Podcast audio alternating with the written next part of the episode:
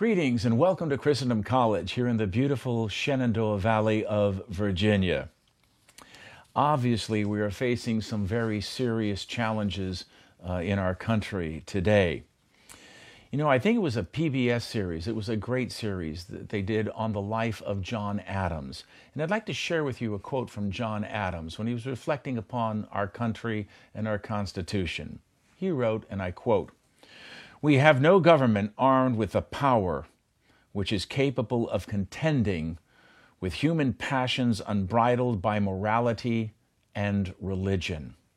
Our Constitution was made only for a moral and a religious people. End quote. Words well worth pondering. There is definitely an assault on religious faith in many sectors of our society today. There is a concerted effort in these sectors to do what they can to try to, destroy and take out religious faith. You know, the mass media, and that includes social media, big tech, all that goes into popular culture, are really hurting religious faith by offering, with smartphones and so many technological devices, an unprecedented degree of distractions. We are constantly distracted, the likes of which we have never seen before in our history. Everywhere we find intrusive technology, and this is a serious problem to the life of faith. And of course, you'll hear people in the media say, the problem in our culture is that faith is being imposed on everybody. It's the exact opposite that is true. Rather, an increasingly hostile and intolerant secularism is being forced down our throats, forced on people who have faith. But our Catholic faith can help us, and this is one of the things we're trying to do through these principle programs with principles. We want to be free from ideological falsehoods and the lies that are oftentimes told in the mass media.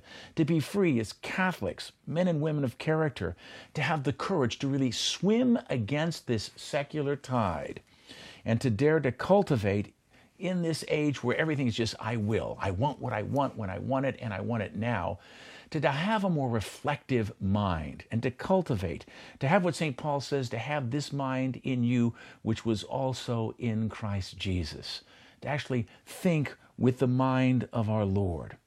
So, in this time with all this chaos and distraction, let us not be distracted by the winds and by the turbulence of the waves.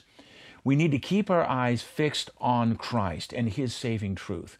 We need to keep our eyes fixed on what our duty is and what our vocation is, whatever that might be, whatever you might be doing, whatever God has called you to do in this life we have to remember that God is truth, and anything that denies Him or ignores Him is something that's not worthy of man. I urge you to do what you can to build in time, even with all the work that we have to do and with all the distractions in society that press upon us, but to find time to sit either quietly in your room, to make a visit to a local church, or even to just go for a walk, but have some quiet time for momentarily you can clear all the clutter away. And then you can sit and be enfolded in the love of the Sacred Heart of Jesus Christ and realize how much He really loves you and how important that really is. The world's not going to tell you about that. The media is not going to even talk about that. And we have to remember one big thing that our Lord cautioned us. Although iniquity may abound, we do not want charity to grow cold. We don't want our hearts to grow cold.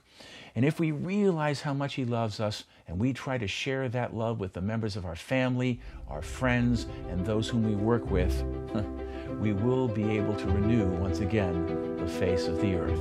May God bless you and thank you for being with us today.